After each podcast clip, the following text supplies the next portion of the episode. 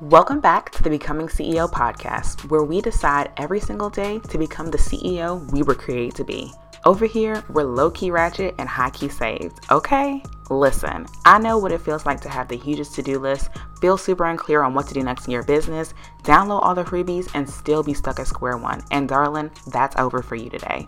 Hey boo, I'm Kay Hillman. I'm a scientist turned five figure photographer turned marketing and business strategist for female service providers building profitable businesses. I'm the coach for confused peeps. Boo thang, it's time to ditch the hustle. Listen close, darling, as I snatch your mindset, clarify your messaging, and drop marketing gems. When you roll with me, you'll gain confidence, clarity, and sales as you become the highest version of yourself. Let's get this money. Hey, boo. Hey, happy Tuesday. Wait, I think this is coming out on Thursday. So happy Thursday or whatever day listening to this on. So, today I want to talk about messaging. Messaging is one of those things that I find a lot of people struggle with. And you know what? It's something that I struggle with. I have struggled with my messaging for the last couple of years. And well, not couple, it's been like the last three years. You know what? Let's just be honest. I've been struggling with messaging ever since I started my business. Um, but the cool thing about messaging is that the truth is, it really does change over time, right? It changes as you gain more confidence, as you gain more clarity, your messaging changes. And I wish more people would say that. I wish more people would say that, like, it's not that your messaging is necessarily bad, it's just it's being clarified over time. And so, one thing I realized is that for me, my message over time has become clearer and clearer and clearer. And I'm super excited and I'm super passionate about where my messaging is today for my business. And it's something that I really enjoy helping other people with because a lot of times you don't know what your message is until you get some feedback. In the last episode, I talked about business being data and um, business being science. And you know what? In hindsight, I realized that I wish I would have like sat down to talk about that episode, but girl, I was bouncing this baby and it is what it is.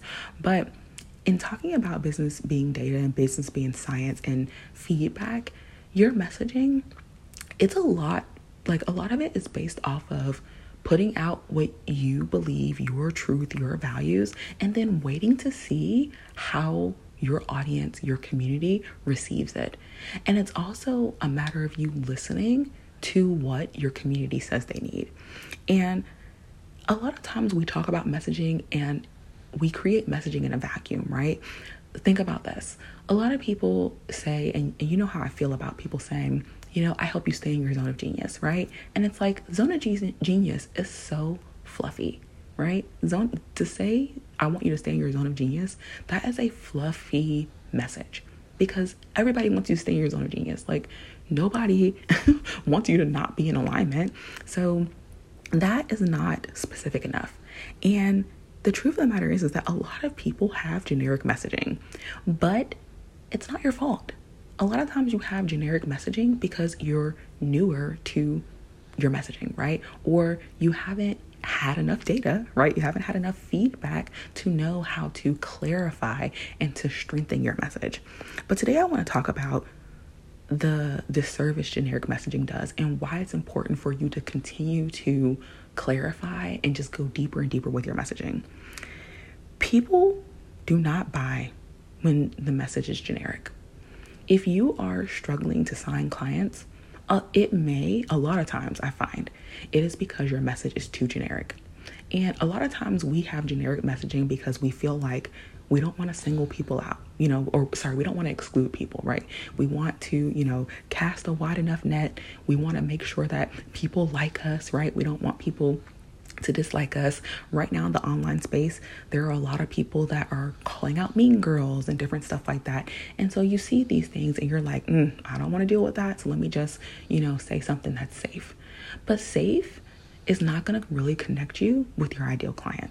Safe is not going to be the thing that makes someone say to themselves, she gets it, I want to work with her, right? Whether you're a coach or a service provider, safe is not going to cut it. Generic is not going to cut it. You have to stand on your own authority, right? You have to share your authentic story. You have to share your unique perspective. And it, it it's to be scary. I'm to be honest, it's to be scary. And it's to be scary to double down and say you're only serving a very specific type of person. Like, I'm to be honest. for the last maybe three so ever ever since I became a mom. And one thing I try to say and make clear is that my business kind of has two different levels to it. I first started my business the year that I became pregnant, but there were a few months before then that I was in business. And what I was doing during that time versus what I did after I became pregnant and started having kids, it's two different things. But I really believe that my business started when I had kids, like when I became pregnant and had kids. And something that I've noticed is that my messaging over time has only gotten clearer. It only got clearer. From the beginning, I've always been serving moms. I just didn't speak to it because I wasn't a mom yet. And because I knew there were certain challenges and struggles and experiences that moms were going through that I really couldn't relate to or speak to because I wasn't a mom. I also have um, countless times now apologized for some of the things that I've said when I wasn't a mom because I didn't understand, again, the unique challenges and experiences of being a mother. But now that I'm on the other side of things, I've come to realize that the experiences that I have, my story, it's a very unique perspective. I'm able to talk about the time that I was driving for Uber and Instacart, and you know, I realized that I had had enough, right? That I was done with this and that I wanted to create something where I wasn't having to, you know, jeopardize my safety in order to, you know, make money, right? Um, and I talk about freely the fact that, hey, if I ever fell on hard times, your girl will be right back in that car driving for Uber and Instacart. Um, but that's part of my own unique experience. And then I also talk about um, the perspective of being a mom in business and how moms do business different. But there was a time in between all of this that my message was very generic. I was the person that I was just saying, you know, I serve coaches and service providers, right? Like I, I was saying that I served any woman that categorized, categorized herself as a service provider or coach, then you were my ideal client. But that was really doing myself a disservice. And it was honestly doing my community a disservice. And people did not connect with that messaging. I'm gonna be honest. People did not connect with me just in general talking about everybody. But you know, now that I've said, you know what, I work with moms, like I'm a mom for other moms, that has brought me so much community and so much clarity. It's been ridiculous. And I can go a step further. I work with moms that clearly, like, you know, you want to work part time. You want to work less than 20 hours. I have some clients, it's so funny. I love this. I have clients that come to me and they say, I don't want to work at all. And our goal is literally to get them to a point in their business where maybe they're working two hours a week, three hours a week, right?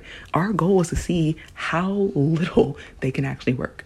And I know that sounds kind of crazy, especially as a service provider, because hello, you're providing services. And even as a coach, like you're coaching, how can you work so little hours? But you really can. Like you really can get your business to a point where you're not working a ton.